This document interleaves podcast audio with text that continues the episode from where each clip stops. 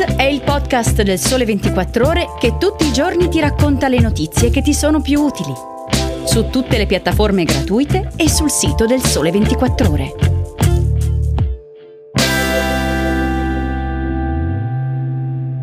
Ciao e bentornati all'ascolto di Start. Oggi è martedì 17 maggio, io sono Alessia Tripodi e oggi ti parlo di professioni del futuro, di incentivi per l'auto e di influencer della finanza. Apriamo questa puntata parlando di lavoro del futuro, perché secondo i dati il settore del biotech, ovvero delle biotecnologie che oggi in Italia conta 13.000 addetti, è uno dei comparti che crescerà di più nei prossimi 10 anni, registrando un aumento della domanda di lavoro per oltre il 53% dei profili. Ma quali sono queste professioni? Le più ricercate dalle aziende saranno i ricercatori bioinformatici, gli ingegneri nel campo dell'intelligenza artificiale, gli esperti di machine learning, ma anche profili nuovi come l'ingegnere per il trasferimento tecnologico, lo specialista nella tutela del paziente e l'advisor medico. Ce lo racconta Francesca Barbieri su 24 la sezione del sito del Sole 24 Ore riservata agli abbonati, dove illustra i dati di una ricerca della società di consulenza EY che ha preso in esame 122 profili professionali del settore biotech e ha stimato l'andamento della domanda di lavoro delle imprese fino al 2030. I risultati di questa analisi dicono che per più del 70% delle professioni la cui domanda di lavoro viene prevista in crescita, si stima anche un aumento della difficoltà di reperimento da parte delle imprese.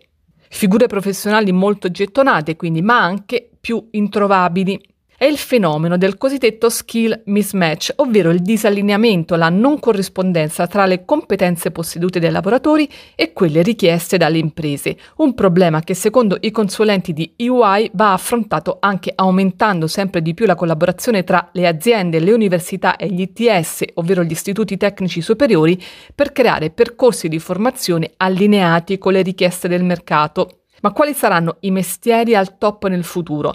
E quali spariranno. Tra i più gettonati ci sono ovviamente quelli legati all'innovazione tecnologica, come per esempio i cyber security manager, mentre saranno a rischio, per esempio, i responsabili e gli operatori di magazzino, anche per gli effetti dell'automazione.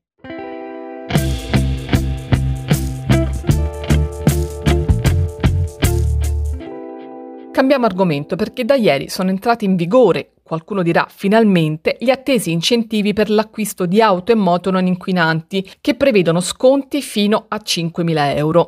Secondo quanto previsto dal decreto del MISE, il Ministero dello Sviluppo Economico, i concessionari possono cominciare a prenotarsi sulla piattaforma del Ministero a partire da mercoledì 25 maggio, sulla base di contratti di vendita stipulati però già a partire da lunedì 16 maggio. Le risorse stanziate dal governo per questi incentivi ammontano a quasi 2 miliardi di euro in tre anni, ovvero 2022, 2023 e 2024. Vediamo in sintesi come funzionano gli incentivi. Potranno essere utilizzati per l'acquisto di auto elettriche con un prezzo fino a 35.000 euro più IVA, per le quali si potrà richiedere un contributo di 3.000 euro. A questi si possono poi aggiungere 2.000 euro con la rottamazione di un mezzo inferiore a Euro 5. Per comprare invece veicoli ibridi plug-in con un prezzo fino a 45.000 euro più IVA si può avere un contributo di 2.000 euro e anche in questo caso con la rottamazione si possono aggiungere altri 2.000 euro. Sono previsti poi incentivi anche per l'acquisto di ciclomotori e motocicli elettrici e ibridi con un contributo che varia fra il 30 e il 40% del prezzo e per i ciclomotori e i motocicli termici. L'auto va intestata al beneficiario del bonus che deve mantenere la proprietà per almeno 12 mesi. La rottamazione deve essere contestuale all'acquisto e gli incentivi 2022-2024 non spettano alle persone giuridiche, fatto salvo per le ditte di car sharing, ma sono solo per le persone fisiche. Per tutti gli altri dettagli sugli incentivi trovi tutte le informazioni sul sito del Sole 24 Ore.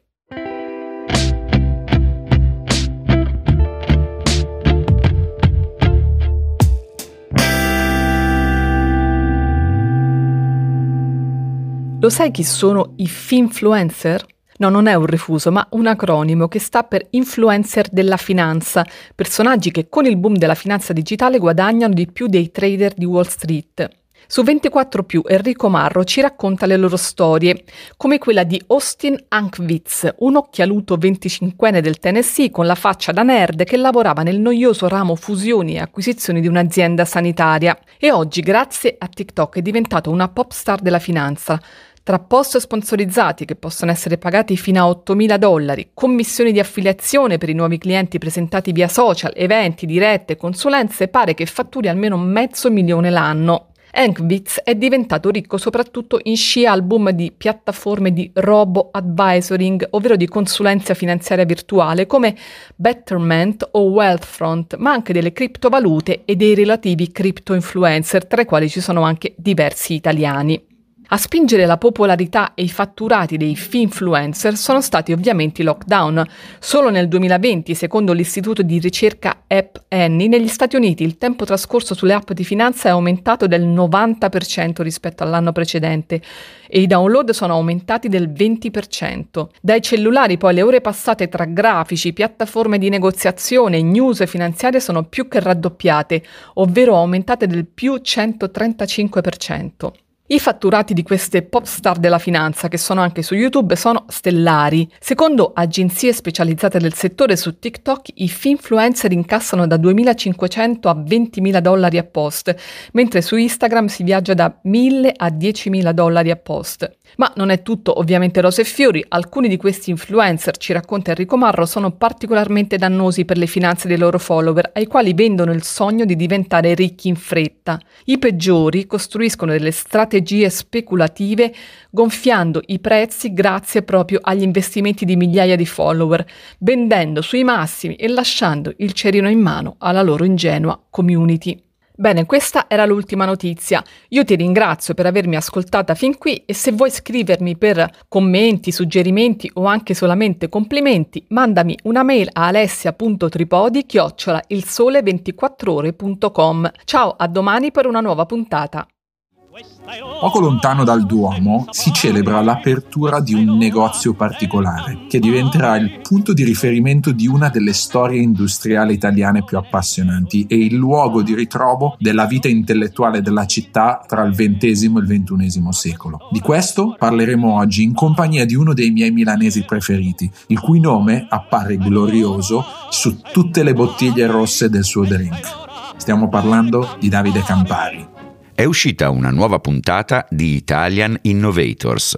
Lo puoi ascoltare sul sito del Sole 24 Ore e su tutte le piattaforme in streaming.